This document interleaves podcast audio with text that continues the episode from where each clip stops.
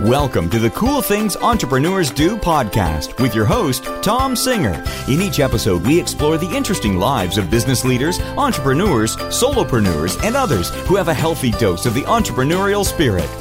It is time to explore something cool. Now, here is your host, Tom Singer.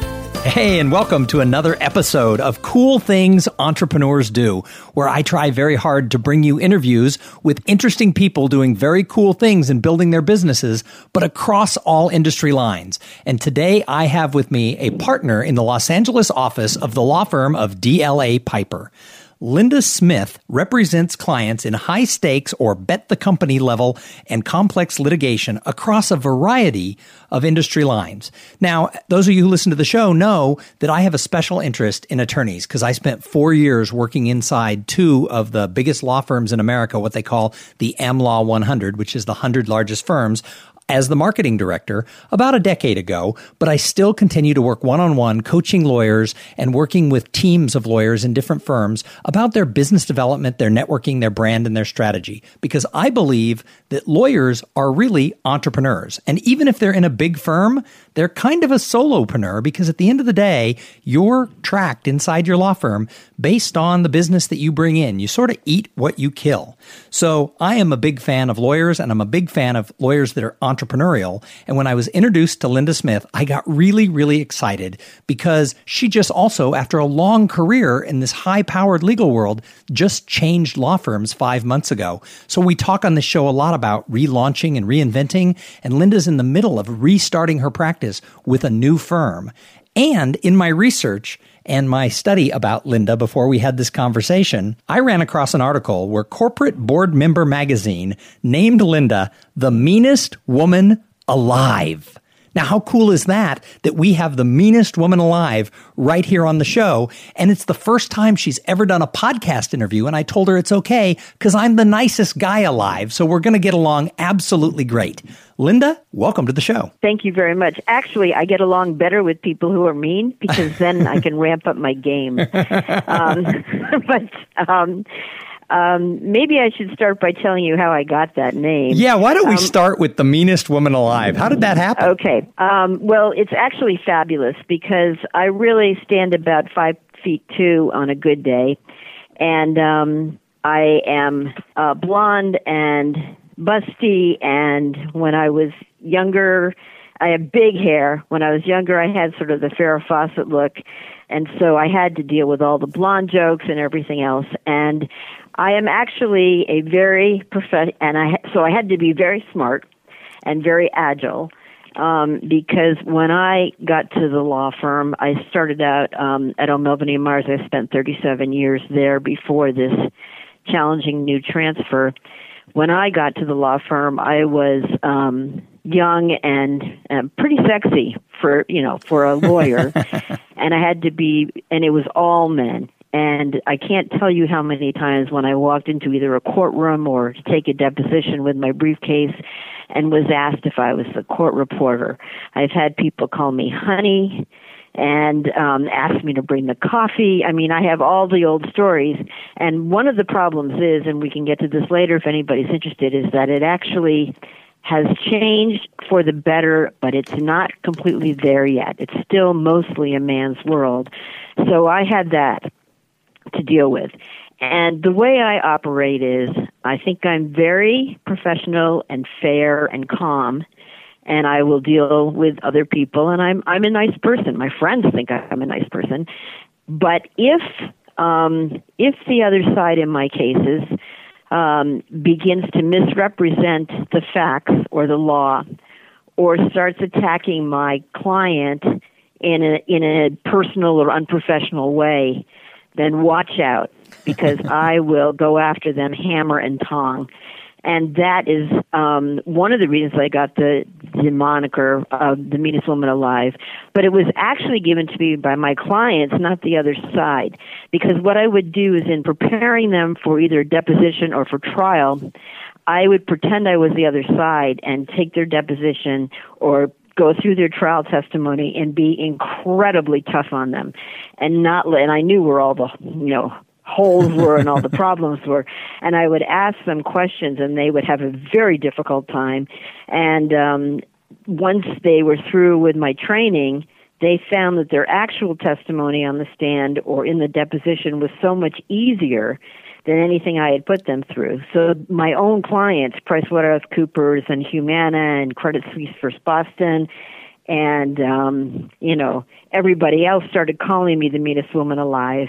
And now that has stuck with me. And in fact, when we were um, talking to the chairman and CEO of Advanced Micro Devices, AMD, who was who then hired us for the largest private antitrust case ever brought in the United States, the world, or the universe.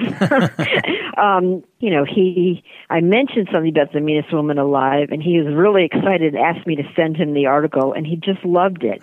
I think they loved the fact that um, what, what, what, what they told all the salespeople who they got together at the first meeting, the executive team, is, okay, this is Linda Smith.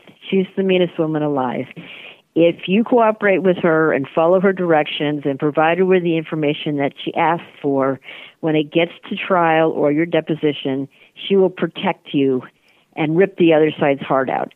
But if you don't, she'll let them rip your heart out. um, so um, it's sort of violent metaphors, I know. But um, so now, you know, I, my clients want to feel like they are protected and that you know, if it's fa- if it's a fair question, it's a fair question. But if it isn't a fair question, they don't get away with anything with me.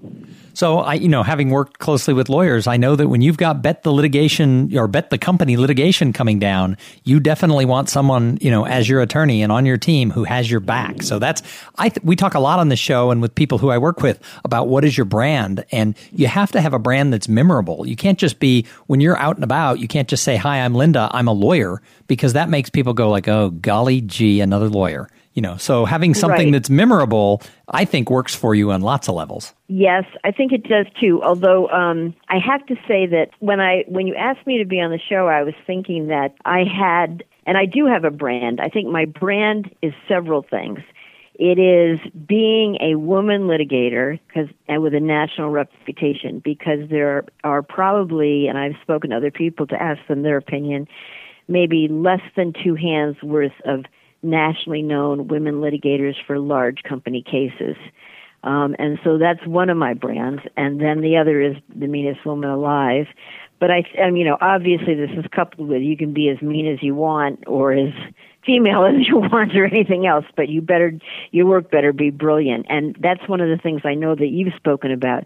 Um, the problem is with branding is that in my profession, as in most, being brilliant or doing great work and getting great results is a given. My clients are paying huge amounts of money. They expect me and my team to be on call 24 7, and they expect brilliance. That's a given. There's lots of those lawyers out there. So, how are they going to choose you? If it's a relationship that I've had in the past, then it's all about, you know, they have to, I, you know, people who like you, know you, trust you, and you've gotten good results for will come back. But if they don't know you, then the branding helps. Having the reputation and having having a hook, I guess I would call it. The other thing I was thinking and I was I have all these great stories of these big cases. I did the Exxon Valdez spill and the BCCI collapse, and I deposed Michael Dell in the AMD case, and I went head to head with Dr. Phil, who was our jury consultant in a in a in a case for the you know eight major inter- entertainment studios, and I was representing the Hollywood Foreign Press in the Golden Globes case, and I have all these great war stories. And if you ask a litigator, all they'll do is start telling you lawyer stories. But as you referenced at the beginning, before the entrepreneurs who are listening to this decide that while I may have some cool stories to tell, my career doesn't apply to their situation I can assure them that every nationally known litigator is an entrepreneur. No matter what you are with a large law firm, you still only eat what you kill. If you don't bring in business, your run is over. I'm a rainmaker, and if I make rain, great. If I don't, I'm out. The same dynamic applies to my relationships, contacts, business development as to any entrepreneur Um, and that is because corporations hire people, not law firms. And surprisingly enough, because I, I know people are thinking this isn't the case, but it's just a person. It's the general counsel or the CEO chooses legal counsel based on who they know, like, and trust. And uh, the one added dimension is we have to win or otherwise obtain a, you know, otherwise favorably resolve their cases. But just like in any other relationship, personal relationships are everything. Well, I agree. And it's interesting to hear you talk because this is the exact stuff that I train lawyers and other business professionals about business development. So, how did you early on, because clearly to reach the level that you've reached in your career, you've been doing this for a long time. You don't get to wake up one day and say, now I'm going to be an entrepreneurial lawyer and be at the top of the heap and with a national reputation in about 45 minutes. So, what was it early on that led you to be entrepreneurial in your career? Well, um, I think I, I, I had the drive and the passion, which I know a lot of entrepreneurs do. So that maybe isn't enough to answer the question. Um, and um, I also have some some suggestions um, about um, making sure you have. You know, I have a lot of suggestions. Maybe we should get to that when we get to what advice do I have for people in general. Um, you know, find yourself a mentor. Um, you know, speak up when you have something to say. Um, but I wanted to be, I wanted to be a top litigator, and I started at the bottom at a very competitive firm where you know most people are not there by the time partnership announcements are made. And um, as I said, I I'm a I'm a little blonde girl, and now a woman. I've heard every blonde joke in the world. Um, so I was very smart and determined to run the gauntlet and make it. And I tell a story. I, I had to give a speech before all the state, um, federal, all the state judges for the Court of Appeals who have to run for reelection in California. And so I brought with me, and I, it's such a great visual. I wish I could show people, but I brought with me um, a shoe and it was a ginormous shoe. It's um I think it's a size 24 or 25, but it looks like the kind of shoe that maybe in the olden days would be hung outside the shop if it was a cobbler or a shoemaker, you know, to indicate their craft because of course no one would ever really wear it. But the shoe is legendary. It belonged to Shaquille O'Neal, who used to be an LA Laker, and then he was with the Miami Heat and in LA, um, he, you know, he helped win the NBA championship three times.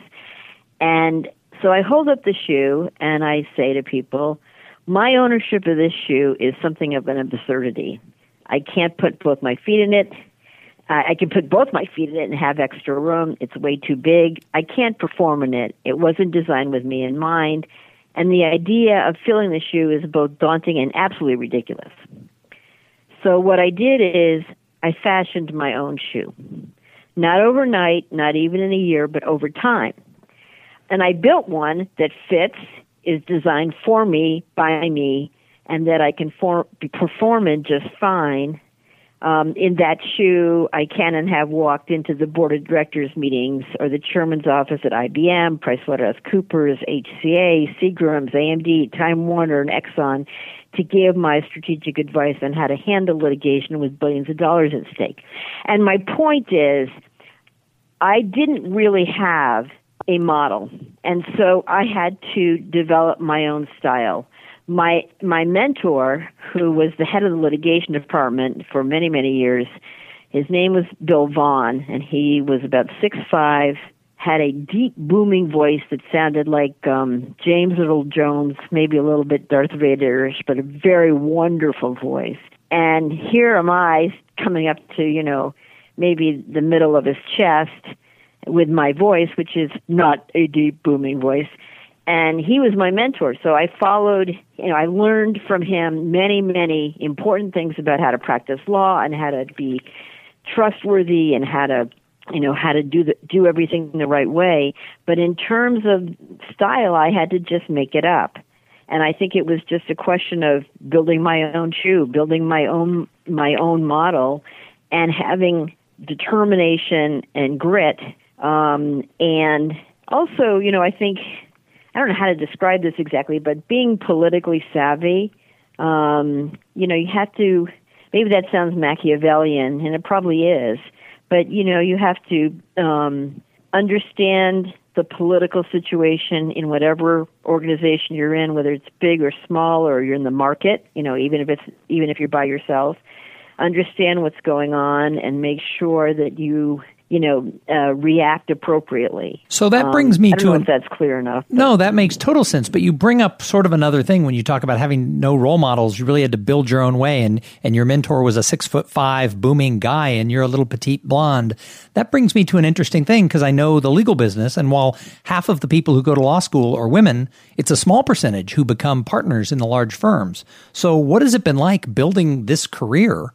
As a woman in really a male dominated field? Because I think that relates to people in all industries or many industries. Well, you know, the thing is, I'm going to say the most prosaic thing in the world. You have to be twice as smart. You really do. And you have to have a lot of political, what I, I guess I'm calling it political savvy, but it's just sort of, you can't just be smart. You have to be very smart, and then you have to you know, I had to walk a really fine line between because I also refused back in those days, and you know, there was this all women when I went to interview in law firms wore blouses with these big bows in the front that they would tie, and I thought they were hideous, and I wouldn't wear them. So I wore appropriate clothes. I didn't come to work dressed, you know, sex. I wore suits. I wore, you know, blouses, etc. I didn't look like other other women, and I have a big personality, which I never really tried to quash. um, and um, I just, um, I you know, I just forged forward, and um, I had to be smarter than the men. I also have stories which now seem hilarious, but at the time weren't of clients, you know, um, asking me to be their mistress and hitting on me and all sorts of other things like that. And you have you just have to handle it. It was very challenging. Um, but once well, two things happen. One, um, I establish myself, and once your clients know you're really good and you you have their best interests at heart, and you're going to fight for them, and you're going to be loyal to them, and you're going to be responsive to them, and you're going to listen to them, um, even if you then implement things that are a little bit different. Um, they will. That was it. Then you're then you're in. Um, and so, for example, PricewaterhouseCoopers, I think, used me for the course of 30 years. Uh, for they, it was not one case after another, but they continued to have very, very big cases. You know, 30 billion was one of them. It was that was the case with the collapse of the Bank of Credit and Commerce, which was also known as the Bank of Crooks and Criminals, and I represented the UK Pricewaterhouse firm and um you know it was um i mean they kept coming back for major major cases. And i had i had proven myself to them. So one is one is having a track record improving yourself. And then the other if it's a new client they can see the the track record. They can even talk to your other clients. And they also know you by your reputation so once you get there or once you work yourself up to there, you can stay there. It also probably helped that um, as I got older, I got older. so I was, I was um, you know, less, um, less sexy and, you know, I still, I still have a big personality and I still have big blonde hair and everything like that. But I'm, you know, but it's less of a, um, I'm now someone's mother, and you know, it just it just becomes sort of a different thing. But I think the key is, um, no matter what you're dealing with, is you have to expect that you're going to be discriminated against. And I'm not just saying women. I'm talking about people of color. I'm talking about just basically anyone who isn't um, doesn't fit exactly the preconceptions of an organization because it tends to be um, guys like guys, and they like guys who go golfing with them and play poker with them. And I mean, it's just it. Even to this day, there some guys are just more comfortable with guys who remind them of the son they either have or wish they had. And um, you just have to get by that. You have to impress them with your abilities and your sense of humor and you know your work ethic and and uh, just keep going. So, Linda, in 2015, do you think it's gotten easier for young women who are entering the, the career market or the legal market? I think it's easier. You know, as you know, I don't know what the statistic is. I don't know if it's six out of 10 or four out of 10, but the top of law school classes are now tending to be um, disproportionately women. Yes. And um, I think that they're being hired into law firms um, the question is, well, first of all, as you know, life, law firms, um, law firm en- enrollment is exceeding the amount of jobs available right now, so that's a problem for everyone. But in addition, I think I think women get into law firms, then I think if they they can rise to a certain level.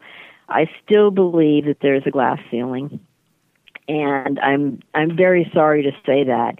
I think that women can get into somewhat positions of leadership, but for example, I'm pretty outspoken, and I have been um, I have been called um, uh, opinionated and aggressive, and um, uh, which sort of amounts in my mind to, which is not a word anybody would use, uppity, even as a senior partner. And you would never say that about a man. A man would, a man who's opinionated um, and aggressive is a litigator, is doing exactly what he's supposed to do. Hmm. So I think there still is, there still remains some blockages. I don't think it's an equal playing field, but I think it's it is much better. I mean, I've been this is my 38th year in the business. It is much better. So after 38 years as a lawyer, what do you love about the life you've created? Ah, here's what I love. I call one of my practice that I practice bathtub law. what, what's bathtub law? I know that sounds very bizarre, but um, my cases are always about different fact situations and often different industries. And so what I do is like AMD v Intel was about microprocessors. So I learned everything about microprocessors and how the computer industry works and how pricing is set and rebates are given. And I learned the case law about single firm dominance and exclusive dealing. And I filled the bathtub up to the very top. And I knew everything about that industry and my witnesses and how everything worked. And then when I'm go ready to go to the next case, I pull the plug. It's gone. and then the next case I had was completely different. I represented the Hollywood Foreign Press um, in the fight over who, who owns the rights to the Golden Globes Award program. So I filled the bathtub up again with the history of the Hollywood Foreign Press and the Golden Globes um, customs and practice in, in networks and how they contract for award shows, their uh, relationship with Dick Clark's former production company, all the subtleties of contract law in the entertainment industry, which is has all its own unique particularities and filled it up again and then when that was done I pulled the plug. So what I love what I love about the way I get to practice is that, and I think even if you have a, a specialty, it may be the same because every case is very different. But at least for me, every case, I mean, Exxon oil spill, I learned all about. I had, I was in charge of showing that the sound, the, that, that um, the heavily oiled portions of uh, Prince William Sound had healed, and so I, I, I had a biologist and a geologist, and I learned everything about oil and and um, intertidal critters. And I wanted my my um, my toxicology expert to drink oil because I thought that would be very good for the jury. But for some reason, he refused to do that. But and then I so I learned all about oil, and then not only oil spills, but you know, about Alaska and the storms and the natural cleansing and the da da da. And so, and I filled all up with that, and then I pulled the plug on that. So it's a very exciting way to live your life. Well, I can relate to that because as a professional speaker and master of ceremonies, I speak in all different types of industries. I do a lot of work with like partner meetings for law firms, but I also you know, software companies hire me, and uh, the National Association of Truck Stop Owners has hired me, and sort of everything out there that you can imagine. All these really cool industries, and it's the same thing. I have to learn just enough about the industries to be able to speak to their audience, and then the next week I'm, you know, with some lawyers, and then I'm with bankers, and then I'm with construction uh, industry people. And exactly, and it it you know it makes it fun. It does. Have, you know, it's first of all it's challenging, and also you know, you learn a, a whole new thing. I actually, when you said trucking, I did a case early on for for in the trucking industry, and all of my co-counsel. So again, my the the, the partner because I was the second year or something. The partner was this um, really really smart, but sort of a southern good old boy guy, uh, very bright and terrific. But he sends me out to all these meetings and I and depositions, and all the other counsel in the case representing the other trucking companies are all southern good old boys and they're looking at me like, you know, what the blank when they see me because they're like, who's this? Of course, I, you know, eventually I ended up running the whole thing, but I mean, it was, it was, and I learned all about the trucking industry. And for years afterwards, whenever I saw my clients, you know, my ex-client, because we were done with the case trucks, I would always pay attention. So it's, it's just funny. It's, um, it makes life very interesting. So you've built this powerful life and very entrepreneurial inside the two law firms that you've worked for. But is there anything about the entrepreneurial side of the life of, of sort of eating what you kill and being aggressive that you don't like? Are there ever any days you think, you know, I could have been in-house counsel for some little company? Actually, that or I think because I I live in uh, in Los Angeles, I I look at the women who lunch in Beverly Hills and say I could be doing that instead of working. That's a great job um, if you can get it. I, I think. think I would be very unhappy with, but um, but nonetheless, yes. Um, I you know I think I actually when I um, I have basically not really had to look for cases. As soon as one big case ends, I seem to within a very short time have another very big case, and they take years, so that or you know sometimes decades, so that I haven't had that feeling. But I do think um, the pressure of being you know you eat what you kill, and if you don't kill, you don't eat. That pressure is is is incessant, and there's that concern that you have that once and you know it's it's all on you. No one's handing you everything. I th- i think maybe in the old days um if you were with a big law firm they had what they call institutional clients who would always use the firm but not in today's cutthroat competitive market even at the highest levels. You have to you have to bring in the business and you have to keep the business and it's a it's a huge um it's a huge amount of stress and it's a ch- it's a challenge. You can look at it as a challenge, or you can look at it as a real pain. But um, it's definitely it's definitely a lot of pressure. But I think this is great advice for the listeners because sometimes people think, well, she's this powerful lawyer. How does she relate to me as a solopreneur, as a consultant, or you know, as as me as a speaker? How you know how does that matter? Well, I have the same pressures. At the end of the day, if someone's not hiring me, I'm not feeding the kids that day. I mean, obviously, I would feed the kids, but metaphorically, right, but I, I don't want I don't want to start getting letters going. What you're not feeding your right, daughters? You don't feed your daughters.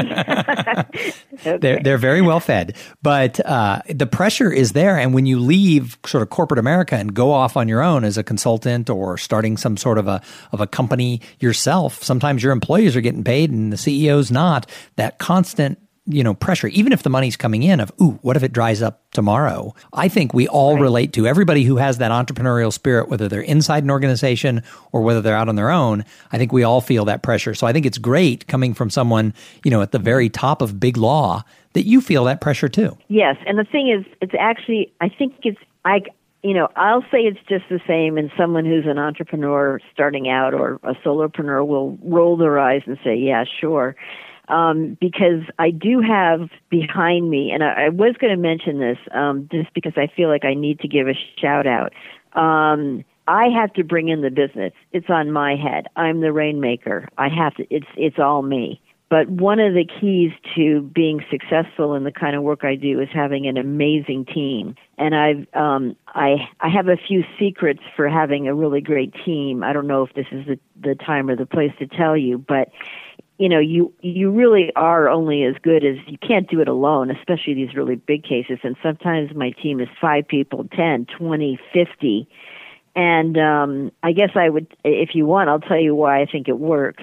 Or or we can move on to something else. No that's exactly we're ready to get into the okay, part where well, i ask about is, advice. so what i feel like is what i do with my teams is i make it a collaboration.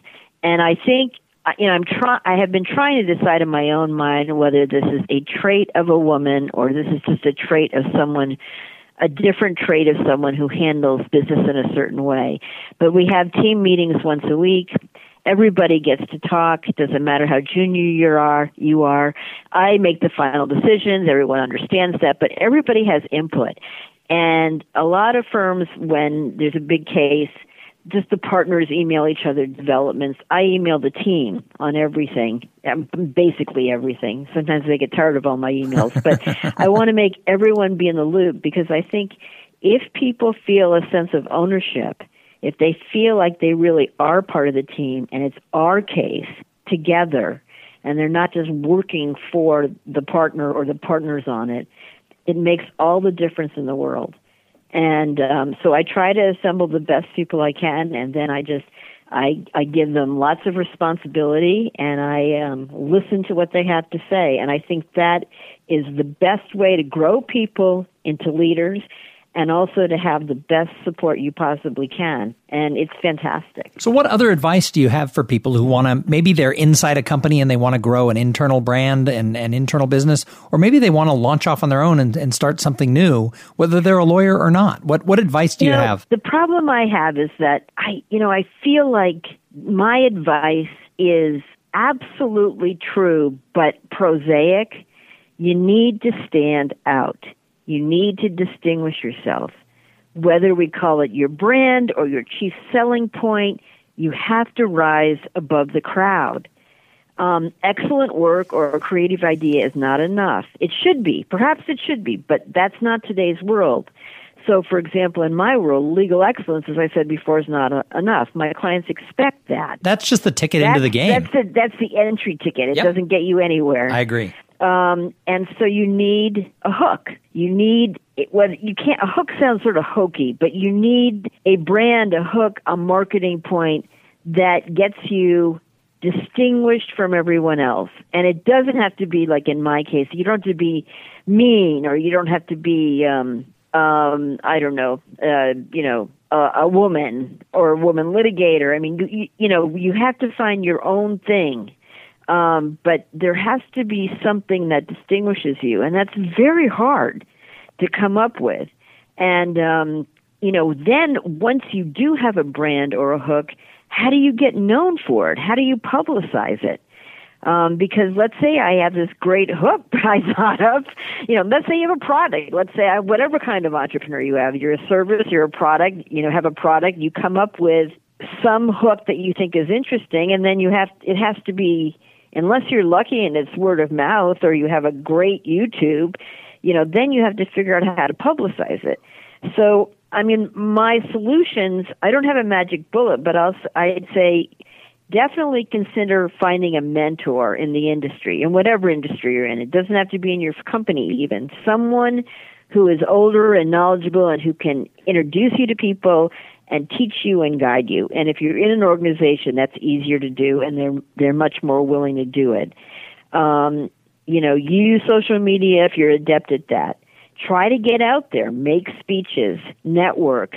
Um, if you're an undiscovered gem, that's not going to help. you need to be bold and creative. I tell lawyers um, all the time that if you're the best kept secret in the legal market, you're going broke. Right, exactly. And you know, I'll, I'm going to make a silly analogy, and people are going to roll their eyes. But let's say you're single and you want to get a date. A strategy of sitting home and waiting for the doorbell to ring, or a phone call, email, or text message to arrive, is not a good strategy for finding a date. You have to get out there.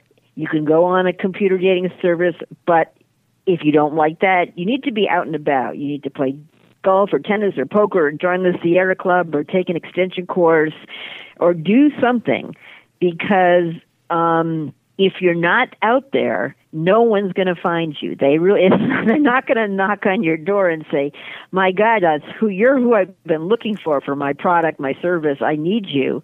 That you need to be out there so they can see you and find you. Um, and that's hard because I mean, everyone tries to use social media. Everyone tries to make speeches. I mean, people should if they aren't you everyone tries to network and networking is a process as i know you've told your people a million times i mean what is, i don't know what the conventional wisdom is but it's something like you need seven to ten touches before you can develop a relationship yeah, with someone where they're actually and i mean so this is all it's a lot of work but it's you know it's worth it because the reward is is terrific Um, so that you know, my my advice is pretty, as I said, prosaic. You have to find a hook. You have to find a brand. And you have to be bold and creative. You don't have to be a jerk, and you don't have to be the meanest anything, but you do have to be out there, and you have to um, and you have to push yourself. Um, you know, I don't want people to have to say it's only people with big personalities, or it's only people who are completely extroverted who are ever going to make it. I think you know you just have to, um, but you do have to step forward.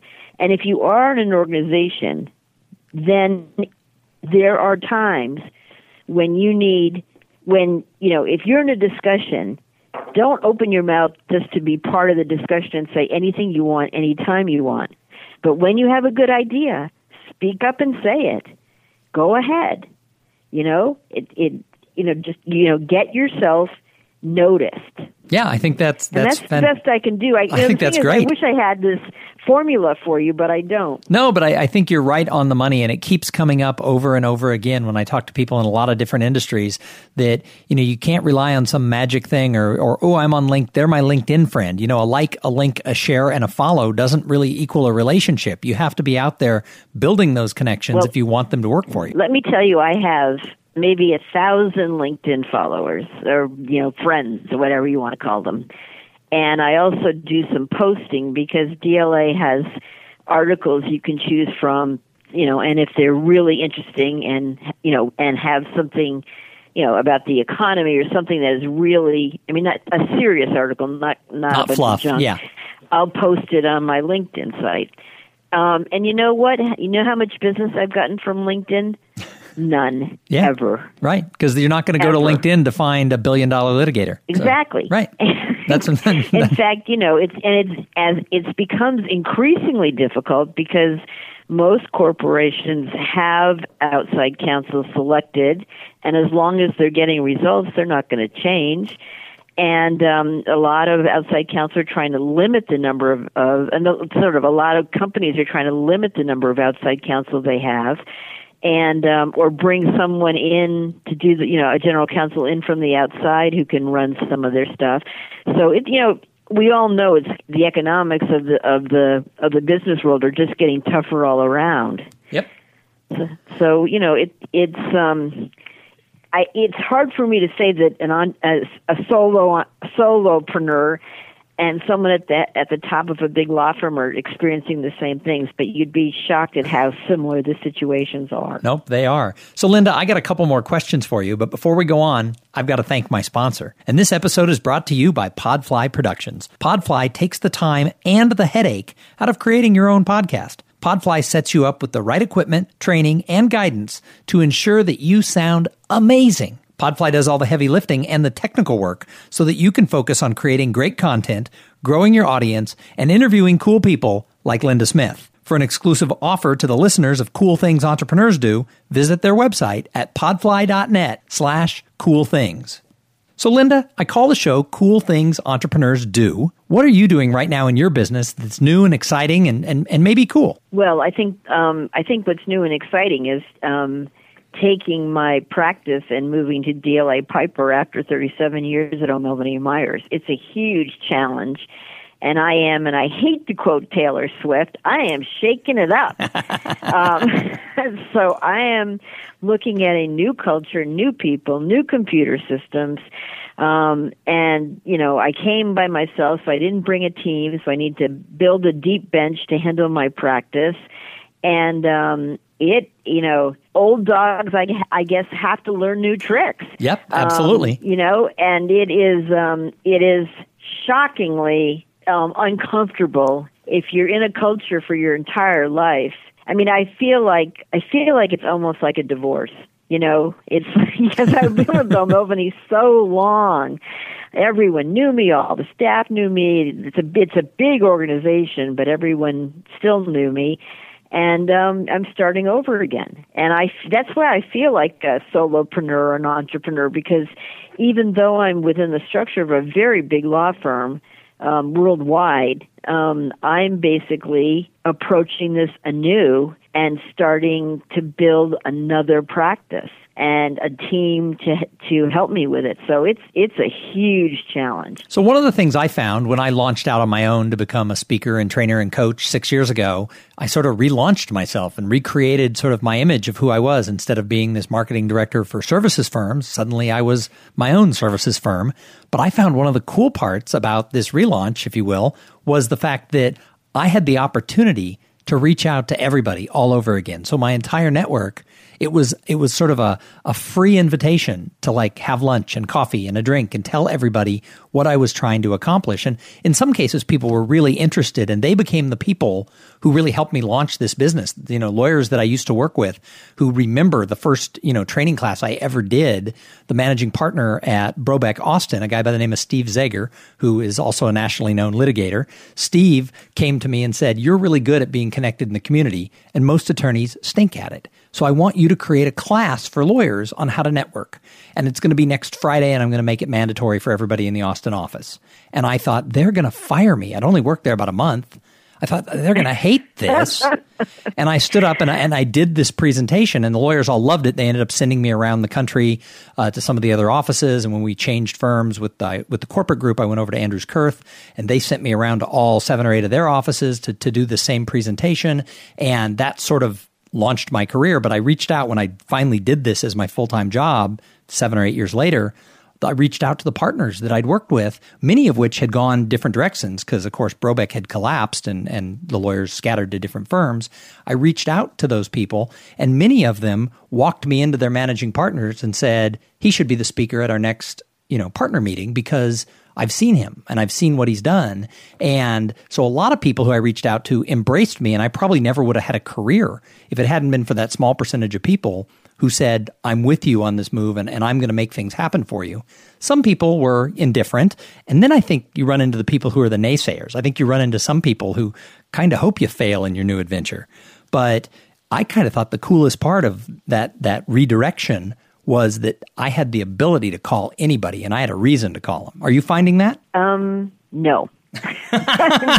no, I'm not, but I, I hope to. Um, one of the things about I have a ginormous network of other lawyers, um, none of whom are interested in providing me with additional business because they're interested in in keeping it at their firm or if they're you know if they've launched something else keeping it with them so having a large network of, of many, many practitioners is not something I mean, for my kind of cases where, you know, they're they're pretty much at the top, the biggest cases, um, no one is going to hand me um, one of those cases and take it away from e- from either their com- their firm or from a firm that they have better control over so I'm having I'm having a difficulty with that. I am I am networking and I am um, I, I you know I have no doubt that this will be a success. But it is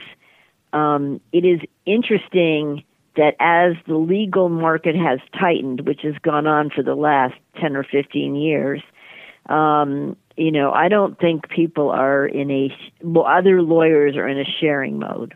Um, so I have to um, I'm going to have to do some new networking and develop a new network of general counsel and um, heads of litigation you know and and other people in in the communities. And i haven't i usually operate nationally so it's not like just in los angeles but i'm going to have to uh, um, do a lot of work to actually reach out here and and tell them your and, new story. I mean, that's that's part of it too. Is you've got a whole new story to tell with the new firm. Yes, I do, and I am. You know, and I sent out announcements and um, to everyone I've ever met, and um, got a lot of congratulations, and have followed up with people. I mean, I think I think this is going to be fine, but it is. Um, I am not finding that, despite my very large network of people, I'm not finding it terribly nurturing in terms or supportive in terms of trying to find me work. So that brings me to because, a question. So if somebody's feeling they're out there and they're trying to network and they're not feeling the, the love of their existing network or the nurturing, what advice do you have for that person? What advice do you have for um, yourself? Get a new network. I mean, uh, you know, start establishing new contacts. Now that's a, it's a process, and it takes and that's time. why I was saying, um, you know, speak if you could speak to a group that is absolutely relevant to your to your um, the audience that you want to be in front of. Um, call some of the call some of the um, in my case instead of calling the lawyers call the ceo or call other people who can who can make introductions and start things rolling for you um, you know if you have a social media ability to to contact people that way but again not just a linkedin or not just i mean people people do not choose important professionals to help them or important businesses or services to help them based on seeing an ad on on on uh, on the internet or a LinkedIn page. They need to have they need to know you, trust you, and like you and trust you before they're going to do business with you. Before they're going to put themselves in your hands. And so it is a it is a big job. And it's hard work. I mean, I've been teaching this whole idea of networking and, and your reputation and your brand for a long time. And for when I first started, people were like, "Well, no, nobody, nobody cares about that." And over the years, it's become one of the hottest topics out there. I mean, I, I get a lot of work because I think it's, people do care, and at the top levels, they care. I have partners in major law firms who kind of roll their eyes when they hear that the the speaker at the partner meeting is going to be the networking guy, and they're like, "Oh God!" And then afterwards, these same people who maybe the meeting planner or the the, the director of marketing warned me this partner is going to be hard on you afterwards. And I'll see the hand go up and I'll be like, uh oh. And then that person says, I wish I had heard this when I was 30 years old. And they get so excited about the fact that this is doable, but it has to be spoken in their language. And so, even at the top levels of all industries, the whole idea of this network matters. I totally agree with that. And the thing is, I think what you're selling, and I mean that in, in a positive way, um, has become if not, I mean, if you assume the excellence of the service or the product, just assume that as a given, then everything everything relies on on yep. um, business relationships and networking and yep. marketing, and it is not something that lawyers know anything about. No, and they don't and teach fact, it in law school. Yeah, they don't teach it in law school. But I mean, I have gotten through my whole career without really doing it. Um, I was just, you know, I was lucky. I had um, repeat clients, and then my reputation got big, and you know, I, it just sort of snowballed, and I didn't have to go out and and look for business. Um, so that you know, 38 years later, I'm saying uh, I've never been. how do I do the business development? And I, you know, I know the things to do, and I can say them, and I'm implementing them. But it is, it's hard going. So, Linda, I think um, we could talk about you and your career path and all the great things you've done for hours. However, I believe that some of the best entrepreneurial, spirited people, I believe they're also observers. So I love to ask the guests on my show is in addition to you and DLA Piper, who's someone out there that you see doing something very cool, new, exciting that you think, wow, they're crushing it. Well, I would say, I guess I, I'm still sort of fixated on the legal on the legal aspects, and there are people they talk about, and this this I think is one of the one of those phrases that I think people will go, ugh. You know, you're supposed to see around. You're supposed to have the ability to see around corners. And what that means is you're supposed to have the ability to know what the next big thing is going to be and get there first. And, it, you know, that's a skill that, that is very difficult. So the people I admire are the people who got in early to cybersecurity and privacy because that is now scorching hot.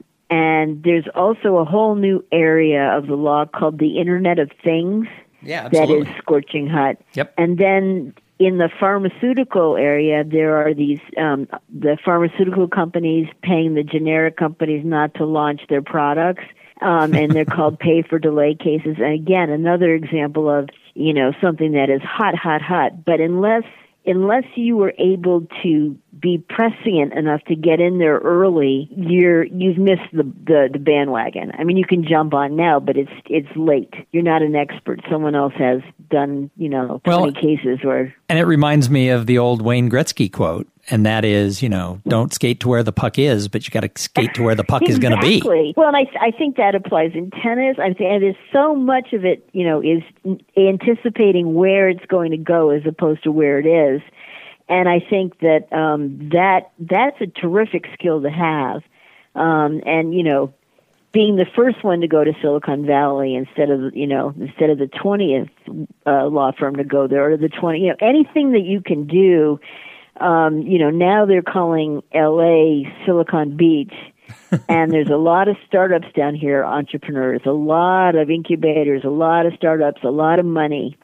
Um, so I think you know that's another thing to try to get into is there's um and I I do this thing for Broad Circle, which is a women's empowerment group um named after Eli Broad. Um but um and it has chick launcher things where you can if you have a new business you can apply under chick launcher for funding and this other group has fast pitch and there's all these other ways to crowdsource and um and get organizations to back you and you know and I think there's a lot of opportunity, but you have to seize it. So, in addition to being great observers, I think really good entrepreneurs and, and people who have that entrepreneurial spirit, they want to do more than make money. They, they want to leave their mark. So, I love to ask my guests what do you do to give back to the greater good? Okay. Well, what I've done, the problem is I see I seem one dimensional in that it seems like all I do is practice law. No, but no, what it's okay. but um, um, that is probably pretty much all I do. I have, I have you know an outside life and kids and all that kind of stuff. But um, what I've done is I've I've I've taken on some case, some cases. excuse me that I really believe in and I've worked really, really hard on um, and they're both um, they're one is um, I'll just tell you about them quickly because I could talk about them forever. But one is a Voting Rights Act case, and what happened is, and we're representing Chicanos por la Causa and Common Cause and Valle de Sol and the Southwest Voter Education Project and a bunch of public interest groups. What happened is that Kansas and Arizona passed proof of citizenship laws which basically combined anti immigrant sentiment and voter fraud fears. And it requires that all voters who want to register either have to provide a birth certificate or a passport at the time they register. And many U.S. citizens of color or the elderly and the poor lack passports. I mean, why would they have one? Or how to obtain their original birth certificates. Uh, Welcome to the Cool Things Entrepreneurs Do podcast with your host, Tom Singer. In each episode, we explore the interesting lives of business leaders, entrepreneurs, solopreneurs, and others who have a healthy dose of the entrepreneurial spirit. It is time to explore something cool. Now, here is your host, Tom Singer. Hey, and welcome to another episode of Cool Things Entrepreneurs Do, where I try very hard to bring you interviews with interesting people doing very cool things and building their businesses, but across all industry lines. And today I have with me a partner in the Los Angeles office of the law firm of DLA Piper. Linda Smith represents clients in high stakes or bet the company level and complex litigation across a variety of industry lines. Now, those of you who listen to the show know that I have a special interest in attorneys because I spent four years working inside two of the biggest law firms in America, what they call the AmLaw 100, which is the 100 largest firms as the marketing director about a decade ago, but I still continue to work one on one coaching lawyers and working with teams of lawyers in different firms about their business development, their networking, their brand, and their strategy. Because I believe that lawyers are really entrepreneurs. And even if they're in a big firm, they're kind of a solopreneur because at the end of the day, you're tracked inside your law firm based on the business that you bring in. You sort of eat what you kill. So I am a big fan of lawyers and I'm a big fan of lawyers that are entrepreneurial. And when I was introduced to Linda Smith, I got really, really excited because she just also, after a long career in this high powered legal world, just changed law firms five months ago. So we talk on this show a lot about relaunching and reinventing. And Linda's in the middle of restarting her practice with a new firm. And in my research and my study about Linda before we had this conversation, I ran across an article where Corporate Board Member Magazine named Linda the meanest woman alive. Now, how cool is that? That we have the meanest woman alive right here on the show. And it's the first time she's ever done a podcast interview. And I told her it's okay because I'm the nicest guy alive. So we're going to get along absolutely great. Linda, welcome to the show. Thank you very much. Actually, I get along better with people who are mean because then I can ramp up my game. Um, but um, um, maybe I should start by telling you how I got that name. Yeah, why don't we um, start with the meanest woman alive? How did that happen? Okay. Um, well, it's actually fabulous because I really stand about five feet two on a good day, and um, I am uh, blonde and busty. And when I was younger, I had big hair. When I was younger, I had sort of the Farrah Fawcett look. And so I had to deal with all the blonde jokes and everything else. And I am actually a very prof- and I so I had to be very smart and very agile um, because when I got to the law firm, I started out um, at O'Melveny and Myers. I spent 37 years there before this challenging new transfer. When I got to the law firm, I was um, young and uh, pretty sexy for you know for a lawyer, and I had to be, and it was all men and I can't tell you how many times when I walked into either a courtroom or to take a deposition with my briefcase and was asked if I was the court reporter. I've had people call me honey and um ask me to bring the coffee. I mean, I have all the old stories. And one of the problems is, and we can get to this later if anybody's interested, is that it actually has changed for the better, but it's not completely there yet. It's still mostly a man's world. So I had that to deal with. And the way I operate is I think I'm very professional and fair and calm and I will deal with other people and I'm I'm a nice person. My friends think I'm a nice person. But if um if the other side in my cases um begins to misrepresent the facts or the law or starts attacking my client in a in a personal or unprofessional way, then watch out because I will go after them hammer and tong. And that is um, one of the reasons I got the, the moniker of the meanest woman alive. But it was actually given to me by my clients, not the other side. Because what I would do is in preparing them for either deposition or for trial, I would pretend I was the other side and take their deposition or go through their trial testimony and be incredibly tough on them and not and I knew where all the you know holes were and all the problems were. And I would ask them questions and they would have a very difficult time.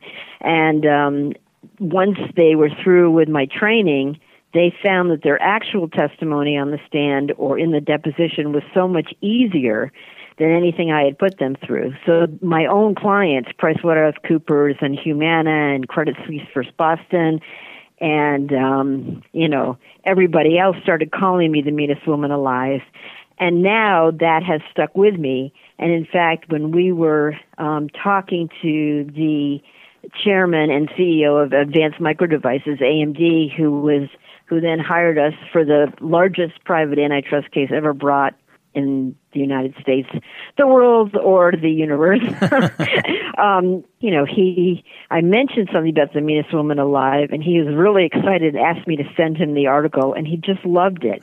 I think they loved the fact that um, what, what, what, what they told all the salespeople who they got together at the first meeting, the executive team, is, okay, this is Linda Smith. She's the meanest woman alive if you cooperate with her and follow her directions and provide her with the information that she asks for, when it gets to trial or your deposition, she will protect you and rip the other side's heart out. But if you don't, she'll let them rip your heart out.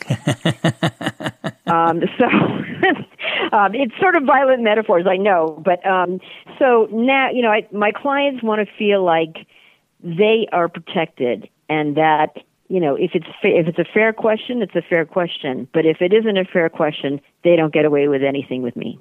So I, you know, having worked closely with lawyers, I know that when you've got bet the litigation or bet the company litigation coming down, you definitely want someone, you know, as your attorney and on your team who has your back. So that's I th- we talk a lot on the show and with people who I work with about what is your brand, and you have to have a brand that's memorable. You can't just be when you're out and about, you can't just say, "Hi, I'm Linda, I'm a lawyer," because that makes people go like, "Oh golly gee, another lawyer. You know, so having something Right. that's memorable, I think works for you on lots of levels. Yes, I think it does too. Although um, I have to say that when I when you asked me to be on the show, I was thinking that I had, and I do have a brand. I think my brand is several things.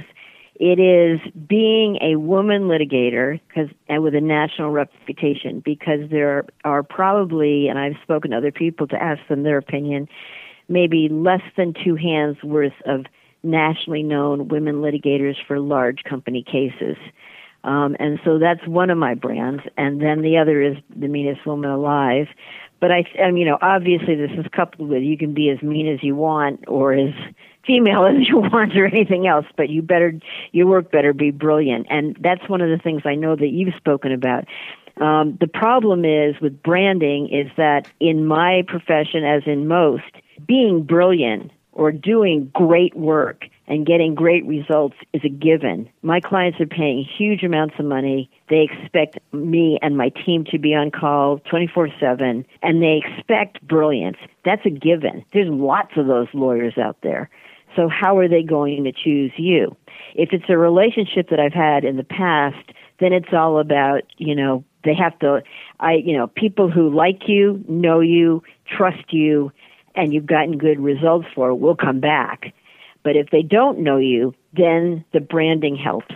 Having the reputation and having having a hook, I guess I would call it. The other thing I was thinking, and I was I have all these great stories of these big cases. I did the Exxon Valdez spill and the BCCI collapse, and I deposed Michael Dell in the AMD case, and I went head to head with Dr. Phil, who was our jury consultant in a in a in a case for the you know eight major inter- entertainment studios, and I was representing the Hollywood Foreign Press in the Golden Globes case, and I have all these great war stories. And if you ask a litigator, all they'll do is start telling you lawyer stories. But as you referenced at the beginning, before the entrepreneurs who are listening to this decide that while I may have some cool stories to tell, my career doesn't apply to their situation, I can assure them that every nationally known litigator is an entrepreneur. No matter what you are with a large law firm, you still only eat what you kill. If you don't bring in business, your run is over. I'm a rainmaker, and if I make rain, great. If I don't, I'm out. The same dynamic applies to my relationships contacts, business development as to any entrepreneur. Um, and that is because corporations hire people, not law firms. And surprisingly enough, because I, I know people are thinking this isn't the case, but it's just a person. It's the general counsel or the CEO chooses legal counsel based on who they know, like, and trust. And uh, the one added dimension is we have to win or otherwise obtain a, you know, otherwise favorably resolve their cases. But just like in any other relationship, personal relationships are everything. Well, I agree. And it's interesting to hear you talk because this is the exact stuff that I train lawyers and other business professionals about business development. So, how did you early on, because clearly to reach the level that you've reached in your career, you've been doing this for a long time. You don't get to wake up one day and say, now I'm going to be an entrepreneurial lawyer and be at the top of the heap and with a national reputation in about 45 minutes. So, what was it early on that led you to be entrepreneurial in your career? Well, um, I think I, I, I had the drive and the passion, which I know a lot of entrepreneurs do, so that maybe isn't enough to answer the question. Um, and um, I also have some some suggestions um, about um, making sure you have. You know, I have a lot of suggestions. Maybe we should get to that when we get to what advice do I have for people in general. Um, you know, find yourself a mentor. Um, you know, speak up when you have something to say. Um, but I wanted to be, I wanted to be a top litigator, and I started at the bottom at a very competitive firm where you know most people are not there by the time partnership announcements are made. And um, as I said, I I'm a I'm a little blonde girl, and now a woman. I've heard every blonde joke in the world. Um, so I was very smart and determined to run the gauntlet and make it.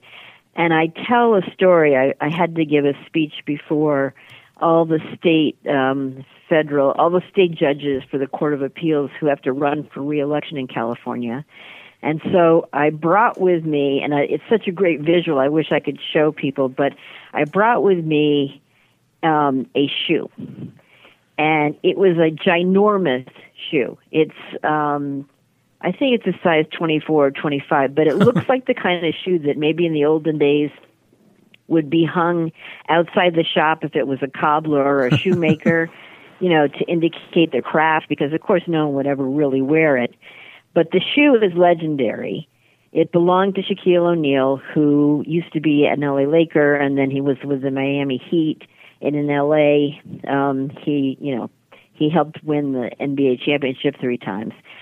And so I hold up the shoe and I say to people, my ownership of this shoe is something of an absurdity. I can't put both my feet in it. I can put both my feet in it and have extra room. It's way too big. I can't perform in it. It wasn't designed with me in mind. And the idea of filling the shoe is both daunting and absolutely ridiculous. So what I did is I fashioned my own shoe. Not overnight, not even in a year, but over time. And I built one that fits, is designed for me, by me, and that I can form, perform in just fine. Um, in that shoe, I can and have walked into the board of directors meetings or the chairman's office at IBM, PricewaterhouseCoopers, HCA, Seagram's, AMD, Time Warner, and Exxon to give my strategic advice on how to handle litigation with billions of dollars at stake. And my point is, I didn't really have a model. And so I had to develop my own style. My my mentor, who was the head of the litigation department for many, many years, his name was Bill Vaughn, and he was about six five, had a deep booming voice that sounded like um James Earl Jones, maybe a little bit Darth Vaderish, but a very wonderful voice. And here am I coming up to, you know, maybe the middle of his chest with my voice, which is not a deep booming voice. And he was my mentor. So I followed, you know, I learned from him many, many important things about how to practice law and how to be trustworthy and how to, you know, how to do the, do everything the right way. But in terms of style, I had to just make it up. And I think it was just a question of building my own shoe, building my own my own model and having determination and grit um, and also, you know, I think I don't know how to describe this exactly, but being politically savvy, um, you know, you have to. Maybe that sounds Machiavellian, and it probably is.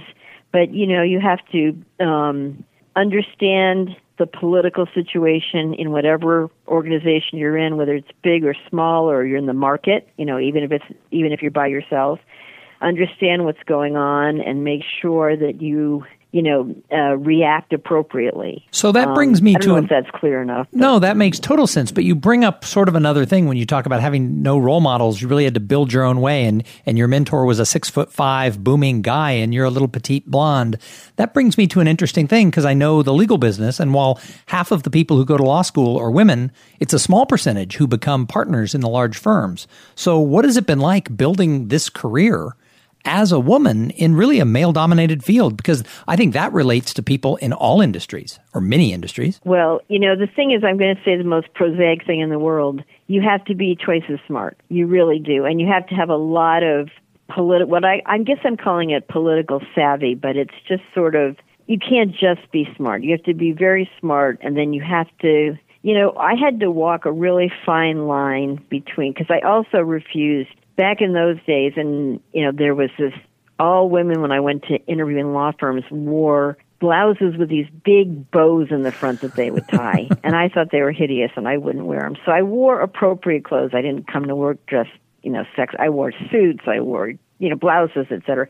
I didn't look like other other women, and I have a big personality, which I never really tried to quash.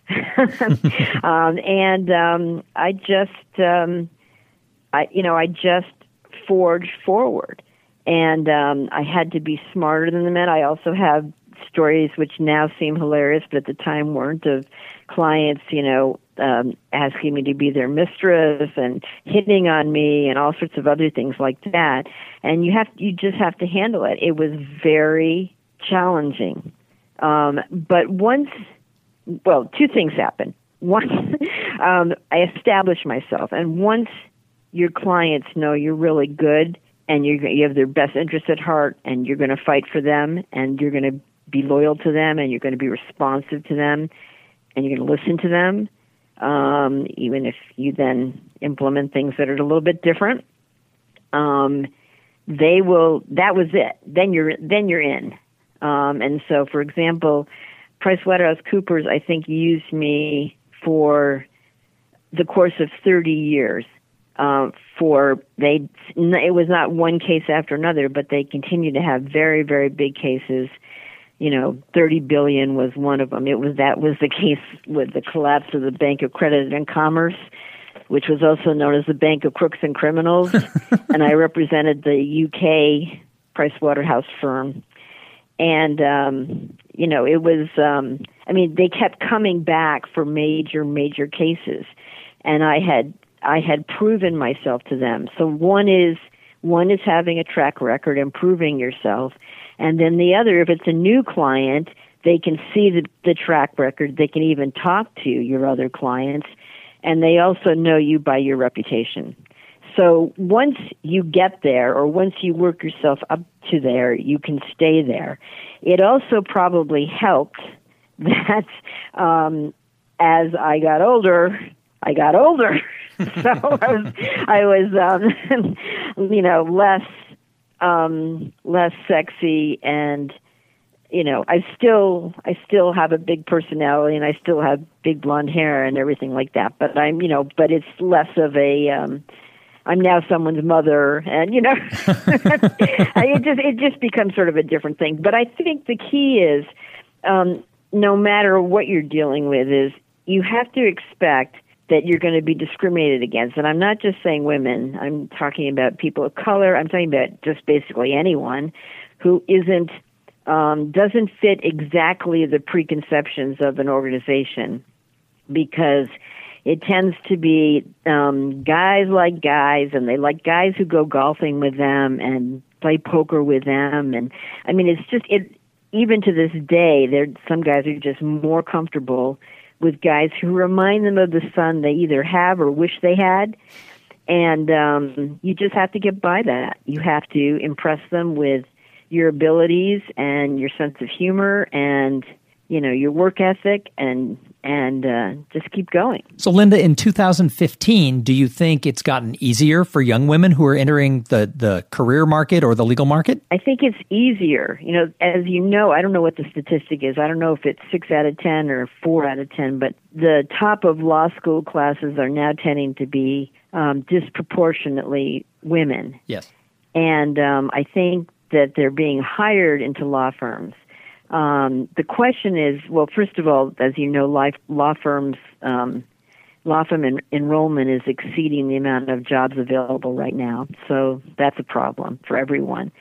But in addition, I think I think women get into law firms, then I think if they they can rise to a certain level. I still believe that there's a glass ceiling and I'm I'm very sorry to say that. I think that women can get into somewhat positions of leadership, but for example, I'm pretty outspoken, and I have been um, I have been called um, uh, opinionated and aggressive, and um, uh, which sort of amounts in my mind to, which is not a word anybody would use, uppity, even as a senior partner. And you would never say that about a man. A man would a man who's opinionated um, and aggressive is a litigator, is doing exactly what he's supposed to do. Hmm. So I think there still is, there still remains some blockages. I don't think it's an equal playing field, but I think it's it is much better. I mean, I have been this is my 38th year in the business. It is much better. So after 38 years as a lawyer, what do you love about the life you've created? Ah, here's what I love. I call when my practice that I practice bathtub law. what, what's bathtub law? I know that sounds very bizarre, but um, my cases are always about different fact situations and often different industries. And so what I do is like AMD v Intel was about microprocessors. So I learned everything about microprocessors and how the computer industry works and how pricing is set and rebates are given. And I learned the case law about single firm dominance and exclusive dealing. And I filled the bathtub up to the very top. And I knew everything about that industry and my witnesses and how everything worked. And then when I'm go ready to go to the next case, I pull the plug it's gone. and then the next case I had was completely different. I represented the Hollywood Foreign Press um, in the fight over ho- who owns the rights to the Golden Globes Award program. So I filled the bathtub up again with the history of the Hollywood Foreign Press and the Golden Globes um, customs and practice in, in networks and how they contract for award shows, their uh, relationship with Dick Clark's former production company, all the subtleties of contract law in the entertainment industry, which is has all its own unique particularities and filled it up again and then when that was done I pulled the plug. So what I love what I love about the way I get to practice is that, and I think even if you have a, a specialty, it may be the same because every case is very different. But at least for me, every case, I mean, Exxon oil spill, I learned all about. I had, I was in charge of showing that the sound, the that, that um, the heavily oiled portions of uh, Prince William Sound had healed, and so I, I, I had a biologist and a geologist, and I learned everything about oil and and um, intertidal critters. And I wanted my my um, my toxicology expert to drink oil because I thought that would be very good for the jury. But for some reason, he refused to do that. But and then I so I learned all about oil, and then not only oil spills, but you know, about Alaska and the storms and the natural cleansing and the da da da. And so, and I filled all up with that, and then I pulled the plug on that. So it's a very exciting way to live your life. Well, I can relate to that because as a professional speaker and master of ceremonies, I speak in all different types of industries. I do a lot of work with like partner meetings for law firms, but I also you know, software companies hire me, and uh, the National Association of Truck Stop Owners has hired me, and sort of everything out there that you can imagine. All these really cool industries, and it's the same thing. I have to learn just enough about the industries to be able to speak to their audience, and then the next week I'm, you know, with some lawyers, and then I'm with bankers, and then I'm with construction uh, industry people. And exactly, and it it you know it makes it fun. It does. Have, you know, it's first of all it's challenging, and also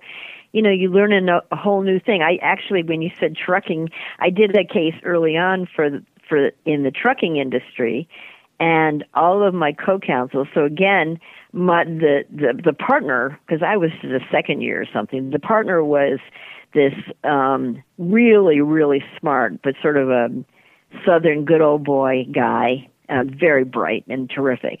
But he sends me out to all these meetings and I and depositions and all the other counsel in the case representing the other trucking companies are all southern good old boys and they're looking at me like, you know, what the blank when they see me because they're like, who's this?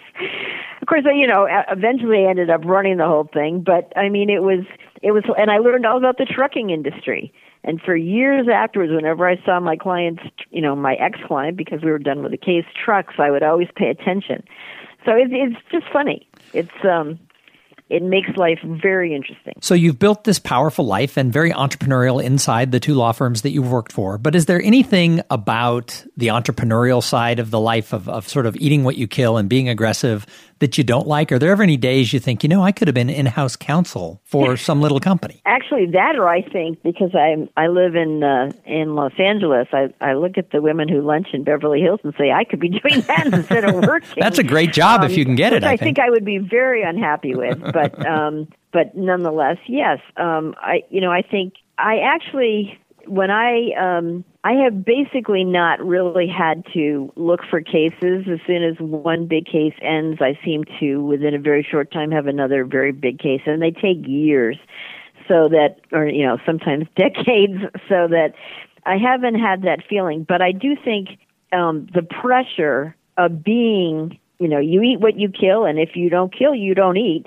That pressure is is is incessant, and there's that concern that you have that once and you know it's it's all on you. No one's handing you everything. I th- i think maybe in the old days um if you were with a big law firm they had what they call institutional clients who would always use the firm, but not in today's cutthroat competitive market, even at the highest levels. You have to you have to bring in the business and you have to keep the business and it's a it's a huge um, it's a huge amount of stress and it's a ch- it's a challenge. You can look at it as a challenge, or you can look at it as a real pain. But um, it's definitely it's definitely a lot of pressure. But I think this is great advice for the listeners because sometimes people think, well, she's this powerful lawyer. How does she relate to me as a solopreneur, as a consultant, or you know, as as me as a speaker? How you know how does that matter? Well, I have the same pressures. At the end of the day, if someone's not hiring me, I'm not feeding the kids that day. I mean, obviously, I would feed the kids, but metaphorically, right, but I, I don't want I don't want to start getting letters going. What? You're not feeding your right, daughters? You don't feed your daughters. okay. They're they're very well fed, but uh, the pressure is there. And when you leave sort of corporate America and go off on your own as a consultant or starting some sort of a of a company yourself, sometimes your employees are getting paid and the CEO's not. That constant you know pressure even if the money's coming in of ooh what if it dries up tomorrow i think we all right. relate to everybody who has that entrepreneurial spirit whether they're inside an organization or whether they're out on their own i think we all feel that pressure so i think it's great coming from someone you know at the very top of big law that you feel that pressure too yes and the thing is it's actually i think it's i you know, I'll say it's just the same, and someone who's an entrepreneur starting out or a solopreneur will roll their eyes and say, "Yeah, sure." um, because I do have behind me, and I, I was going to mention this um, just because I feel like I need to give a shout out. Um, I have to bring in the business. It's on my head. I'm the rainmaker. I have to. It's it's all me. But one of the keys to being successful in the kind of work I do is having an amazing team. And I've um, I I have a few secrets for having a really great team. I don't know if this is the the time or the place to tell you, but you know you you really are only as good as you can't do it alone especially these really big cases and sometimes my team is five people ten twenty fifty and um i guess i would if you want i'll tell you why i think it works or or we can move on to something else no that's exactly we're ready to get into the okay, part where well, i ask about is, advice so what i feel like is what i do with my teams is i make it a collaboration and i think you know, I'm trying. I have been trying to decide in my own mind whether this is a trait of a woman or this is just a trait of someone, a different trait of someone who handles business in a certain way. But we have team meetings once a week. Everybody gets to talk. It doesn't matter how junior you are. You are. I make the final decisions. Everyone understands that, but everybody has input. And a lot of firms, when there's a big case, just the partners email each other developments. I email the team on everything, um, basically everything. Sometimes they get tired of all my emails, but I want to make everyone be in the loop because I think if people feel a sense of ownership, if they feel like they really are part of the team and it's our case together, and they're not just working for the partner or the partners on it, it makes all the difference in the world. And um, so I try to assemble the best people I can, and then I just I I give them lots of responsibility, and I um, listen to what they have to say. And I think that is the best way to grow people into leaders and also to have the best support you possibly can. And it's fantastic. So, what other advice do you have for people who want to maybe they're inside a company and they want to grow an internal brand and an internal business, or maybe they want to launch off on their own and, and start something new, whether they're a lawyer or not? What, what advice do you, you know, have? The problem I have is that I, you know, I feel like my advice is absolutely true, but prosaic. You need to stand out you need to distinguish yourself. Whether we call it your brand or your chief selling point, you have to rise above the crowd. Um, excellent work or a creative idea is not enough. It should be. Perhaps it should be, but that's not today's world. So, for example, in my world, legal excellence, as I said before, is not a, enough. My clients expect that. That's just the ticket that's, into the game. That's the, that's the entry ticket. It yep. doesn't get you anywhere. I agree. Um, and so you need a hook. You need well, you can't. A hook sounds sort of hokey, but you need a brand, a hook, a marketing point that gets you distinguished from everyone else. And it doesn't have to be like in my case. You don't have to be mean, or you don't have to be. Um, um, I don't know, uh, you know, uh, a woman or a woman litigator. I mean, you, you know, you have to find your own thing. Um, but there has to be something that distinguishes you, and that's very hard to come up with. And um, you know, then once you do have a brand or a hook, how do you get known for it? How do you publicize it? Um, because let's say I have this great hook I thought of, you know, let's say you have a product. Let's say I, whatever kind of entrepreneur you have, you're a service, you're a product, you know, have a product, you come up with some hook that you think is interesting, and then you have, it has to be, unless you're lucky and it's word of mouth or you have a great YouTube, you know, then you have to figure out how to publicize it. So, I mean, my solutions, I don't have a magic bullet, but I'll, I'd say, definitely consider finding a mentor in the industry, in whatever industry you're in. It doesn't have to be in your company, even. Someone who is older and knowledgeable and who can introduce you to people and teach you and guide you. And if you're in an organization, that's easier to do, and they're they're much more willing to do it. Um, you know, use social media if you're adept at that. Try to get out there, make speeches, network. Um, if you're an undiscovered gem, that's not going to help.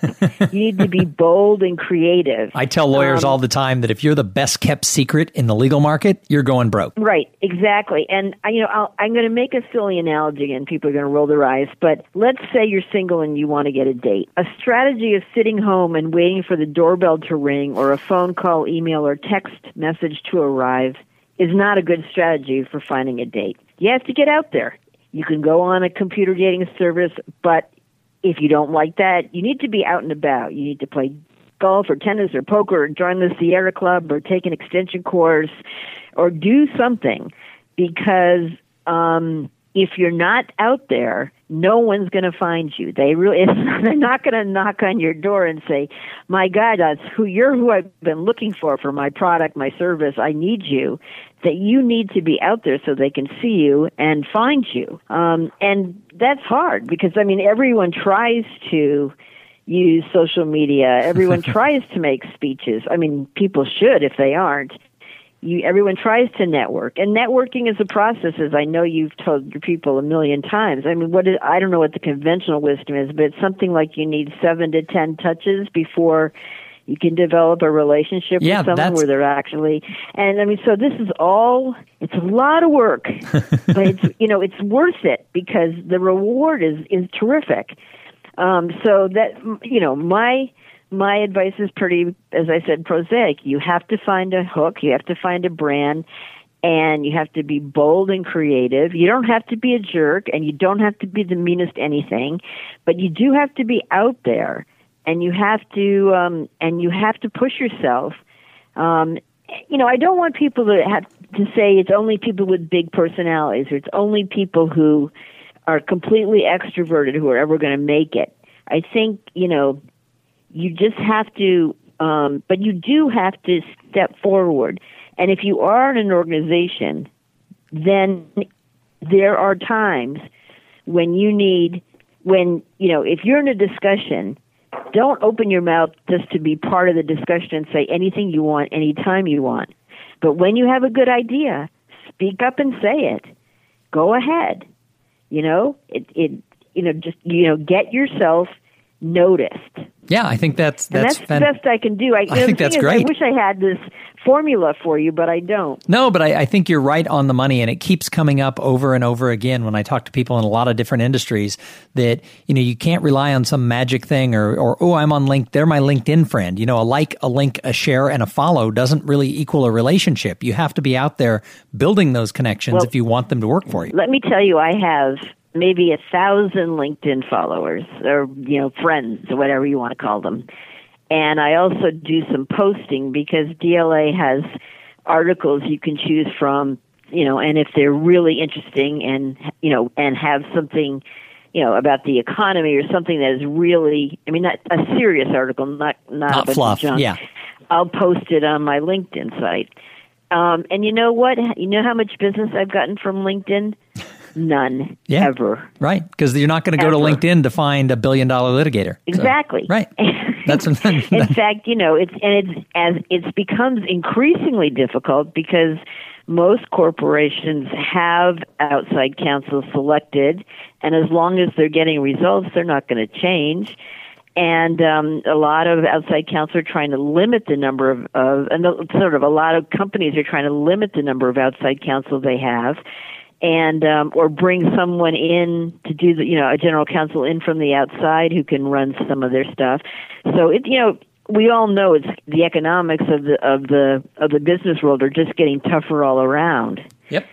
So, so you know it it's um I it's hard for me to say that an on a, a solo solopreneur and someone at the at the top of a big law firm are experiencing the same things, but you'd be shocked at how similar the situations are. Nope, they are. So, Linda, I got a couple more questions for you, but before we go on, I've got to thank my sponsor. And this episode is brought to you by Podfly Productions. Podfly takes the time and the headache out of creating your own podcast. Podfly sets you up with the right equipment, training, and guidance to ensure that you sound amazing. Podfly does all the heavy lifting and the technical work so that you can focus on creating great content, growing your audience, and interviewing cool people like Linda Smith. For an exclusive offer to the listeners of Cool Things Entrepreneurs Do, visit their website at podfly.net slash cool things.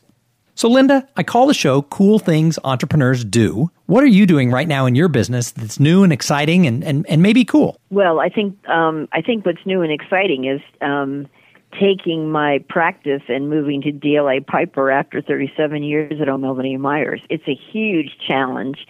And I am, and I hate to quote Taylor Swift, I am shaking it up. um, so I am looking at a new culture, new people, new computer systems. Um, and, you know, I came by myself, so I didn't bring a team, so I need to build a deep bench to handle my practice. And, um, it, you know, old dogs, I, I guess, have to learn new tricks. Yep, absolutely. Um, you know, and it is, um, it is shockingly um, uncomfortable if you're in a culture for your entire life. I mean, I feel like I feel like it's almost like a divorce. You know, it's because I've been with Bill Melveny so long.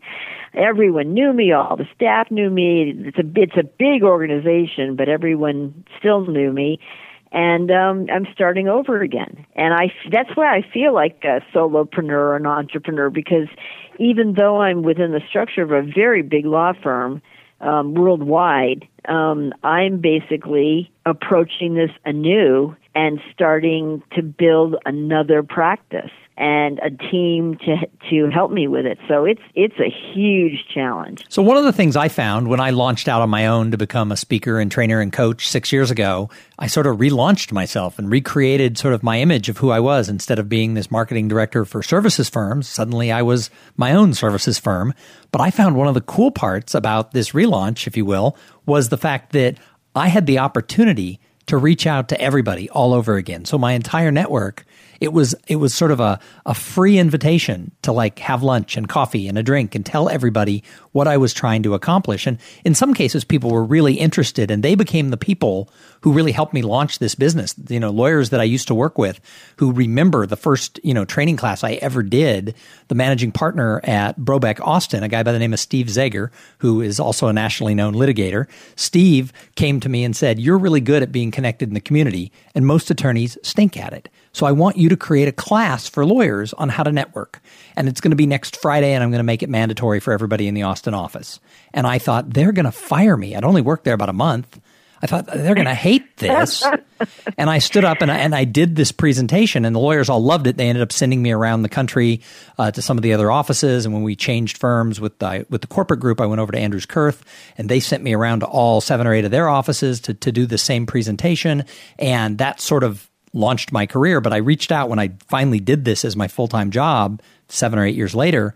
I reached out to the partners that I'd worked with, many of which had gone different directions because, of course, Brobeck had collapsed and, and the lawyers scattered to different firms. I reached out to those people, and many of them walked me into their managing partners and said, he should be the speaker at our next you know partner meeting because I've seen him and I've seen what he's done. And so a lot of people who I reached out to embraced me, and I probably never would have had a career if it hadn't been for that small percentage of people who said, I'm with you on this move and, and I'm going to make things happen for you. Some people were indifferent. And then I think you run into the people who are the naysayers. I think you run into some people who kind of hope you fail in your new adventure. But I kind of thought the coolest part of that that redirection was that I had the ability to call anybody and I had a reason to call them. Are you finding that? Um, no.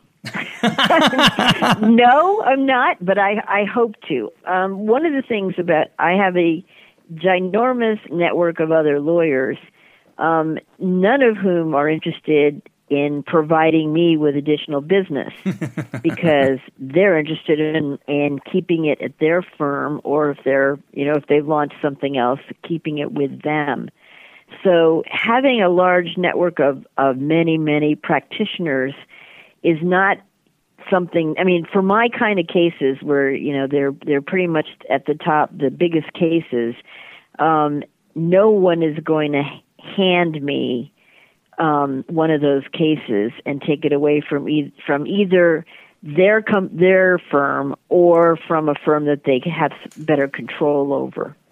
So I'm having I'm having a difficulty with that. I am I am networking and I am um, I, I you know I have no doubt that this will be a success, but it is um, it is interesting that as the legal market has tightened, which has gone on for the last 10 or 15 years, um, you know, I don't think people are in a, well, other lawyers are in a sharing mode. Um, so I have to, um, I'm going to have to do some new networking and develop a new network of general counsel and um, heads of litigation you know and and other people in in the communities. And i haven't i usually operate nationally so it's not like just in los angeles but i'm going to have to uh, um, do a lot of work to actually reach out here and and tell them your and, new story i mean that's that's part of it too is you've got a whole new story to tell with the new firm yes i do and i am you know and i send out announcements and um to everyone i've ever met and um got a lot of congratulations and have followed up with people. I mean, I think I think this is going to be fine, but it is. Um, I am not finding that, despite my very large network of people, I'm not finding it terribly nurturing in terms or supportive in terms of trying to find me work. So that brings me to because, a question. So if somebody's feeling they're out there and they're trying to network and they're not feeling the, the love of their existing network or the nurturing, what advice do you have for that person? What advice do you have for um, yourself? Get a new network. I mean, uh, you know, start establishing new contacts. Now that's a, it's a process, and it takes and that's time. why I was saying, um, you know, speak if you could speak to a group that is absolutely relevant to your to your um, the audience that you want to be in front of. Um, call some of the call some of the um, in my case instead of calling the lawyers call the ceo or call other people who can who can make introductions and start things rolling for you um, you know if you have a social media ability to to contact people that way but again not just a linkedin or not just i mean people people do not choose important professionals to help them or important businesses or services to help them based on seeing an ad on on on uh, on the internet or a LinkedIn page. They need to have they need to know you, trust you, and like you and trust you before they're going to do business with you. Before they're going to put themselves in your hands. And so it is a it is a big job. And it's hard work. I mean, I've been teaching this whole idea of networking and, and your reputation and your brand for a long time. And for when I first started, people were like, "Well, no, nobody, nobody cares about that." And over the years, it's become one of the hottest topics out there. I mean, I, I get a lot of work because I think it's, people do care, and at the top levels, they care. I have partners in major law firms who kind of roll their eyes when they hear that the the speaker at the partner meeting is going to be the networking guy, and they're like, "Oh God!" And then afterwards, these same people who maybe the meeting planner or the the, the director of marketing warned me this partner is going to be hard on you afterwards. And I'll see the hand go up and I'll be like, uh oh. And then that person says, I wish I had heard this when I was 30 years old.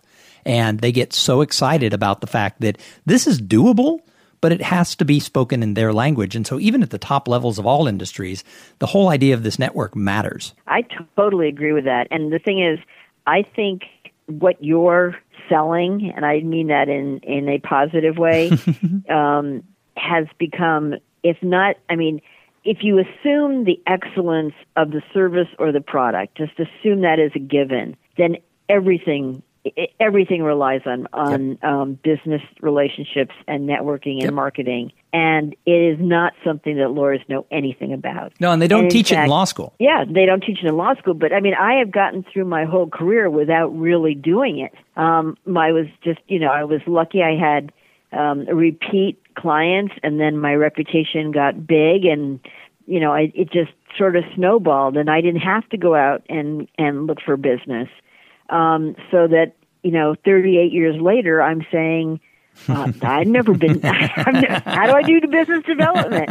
And I, you know, I know the things to do, and I can say them, and I'm implementing them. But it is, it's hard going. So, Linda, I think um, we could talk about you and your career path and all the great things you've done for hours. However, I believe that some of the best entrepreneurial, spirited people, I believe they're also observers. So, I love to ask the guests on my show: is in addition to you and DLA Piper, who's someone out there that you see doing something very cool, new, exciting that you think, wow, they're crushing it. Well, I would say, I guess I, I'm still sort of fixated on the legal on the legal aspects, and there are people they talk about, and this this I think is one of the one of those phrases that I think people will go, ugh.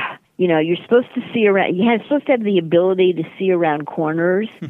And what that means is you're supposed to have the ability to know what the next big thing is going to be and get there first. And, it, you know, that's a skill that, that is very difficult. So the people I admire are the people who got in early to cybersecurity and privacy because that is now scorching hot. And there's also a whole new area of the law called the Internet of Things yeah, that is scorching hot. Yep. And then in the pharmaceutical area, there are these um, the pharmaceutical companies paying the generic companies not to launch their products um, and they're called pay for delay cases. And again, another example of you know something that is hot, hot, hot. But unless unless you were able to be prescient enough to get in there early, you're you've missed the, the the bandwagon. I mean, you can jump on now, but it's it's late. You're not an expert. Someone else has done you know twenty well, cases or. And it reminds me of the old Wayne Gretzky quote, and that is, you know, don't skate to where the puck is, but you got to skate to where the puck exactly. is going to be. Well, and I I think that applies in tennis. I think there's so much of it, you know, is anticipating where it's going to go as opposed to where it is and I think that um, that that's a terrific skill to have. Um, and you know, being the first one to go to Silicon Valley instead of you know instead of the twentieth uh, law firm to go there or the twenty, you know, anything that you can do. Um, you know, now they're calling L.A. Silicon Beach. and there's a lot of startups down here, entrepreneurs, a lot of incubators, a lot of startups, a lot of money. Um, so I think you know that's another thing to try to get into is there's um, and I I do this thing for Broad Circle, which is a women's empowerment group um, named after Eli Broad. Um, but um, and it has chick launcher things where you can if you have a new business you can apply under chick launcher for funding and this other group has fast pitch and there's all these other ways to crowdsource and um, and get organizations to back you. And you know, and I think there's a lot of opportunity, but you have to seize it. So, in addition to being great observers, I think really good entrepreneurs and, and people who have that entrepreneurial spirit, they want to do more than make money. They, they want to leave their mark. So, I love to ask my guests what do you do to give back to the greater good? Okay. Well, what I've done, the problem is I see I seem one dimensional in that it seems like all I do is practice law. No, but no, what it's I've, okay. but um, um, that is probably pretty much all I do. I have, I have you know an outside life and kids and all that kind of stuff. But um, what I've done is I've I've I've taken on some case some cases. excuse me that I really believe in and I've worked really, really hard on um, and they're both um, they're one is um, I'll just tell you about them quickly because I could talk about them forever. But one is a Voting Rights Act case, and what happened is, and we're representing Chicanos por la Causa and Common Cause and Valle del Sol and the Southwest Voter Education Project and a bunch of public interest groups. What happened is that Kansas and Arizona passed proof of citizenship laws which basically combined anti-immigrant sentiment and voter fraud fears. And it requires that all voters who want to register either have to provide a birth certificate or a passport at the time they register.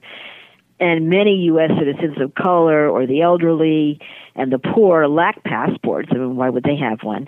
Or how to obtain their original birth certificates. Um, and even if they have them, how many U.S. citizens walk around with either their birth certificate or their passport when they're at the DMV during or at the mall during voter registration drives? So um, it's part of this effort, which is, as you know, in the red states, and I'm sorry to reveal some politics here, but in the red states, you know, there's part of an effort to keep um, minorities, people of color, um, and all sorts of other people from voting, and this is huge. Um, so in the district court, they held that the Kansas and Arizona laws were legal, and we went up to the Tenth Circuit Court of Appeals, who reversed the decision and said no, they're, they're not legal, and these proof of citizenship laws are not legal. And now the case is the case was appealed to the Supreme Court, and I think they've denied cert, so we're done. We we won. Oh, and then the other one is ongoing, and this is real.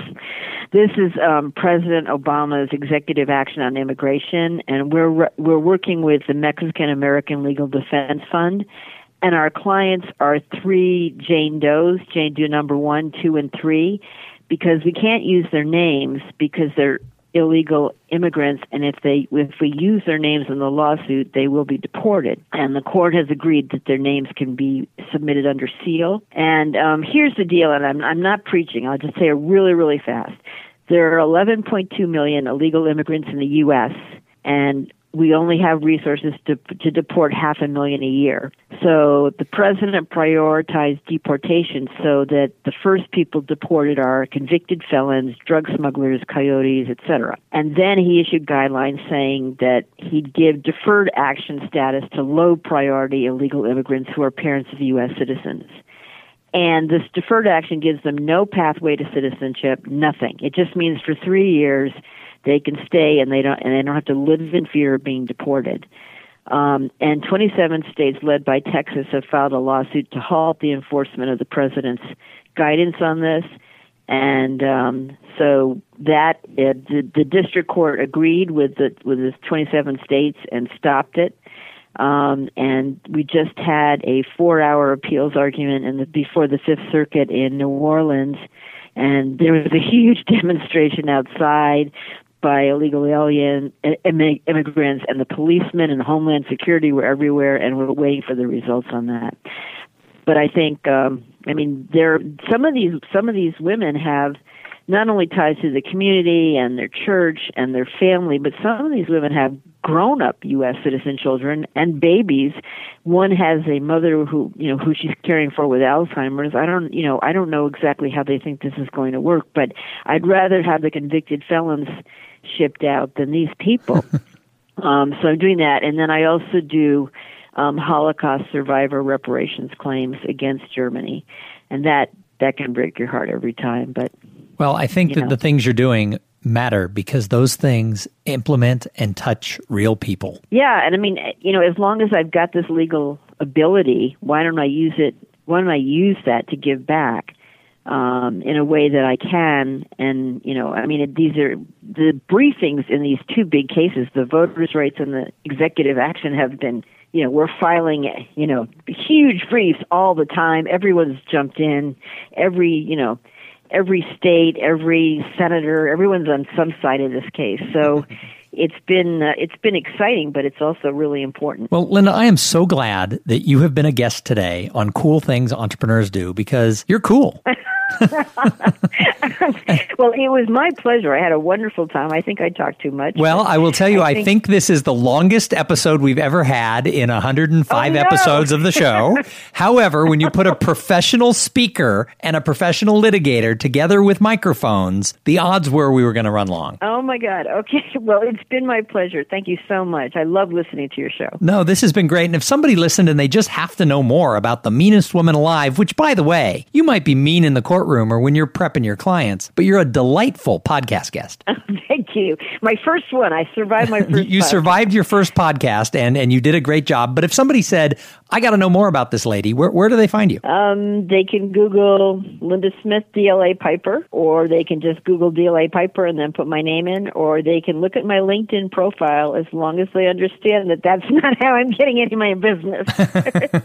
well, again, thank you so much for sharing with the audience on the show. And for those of you who tuned in and listened, I know this one went a little long, but I know nobody clicked away because this was a delightful, delightful show. We're going to be back in a couple of days with another interview with somebody just as cool as Linda. But in the meantime, I want you all to go out there and have a great day. Thank you for being part of the Cool Things Entrepreneurs Do podcast. Without your participation and listening to these conversations, there is no show. Connect with Tom at tomsinger.com and follow him on Twitter at, at tomsinger. This podcast was produced in part by Podfly.net. Podfly, passion for great sounding podcasts. This podcast is a part of the C Suite Radio Network. For more top business podcasts, visit c-suiteradio.com.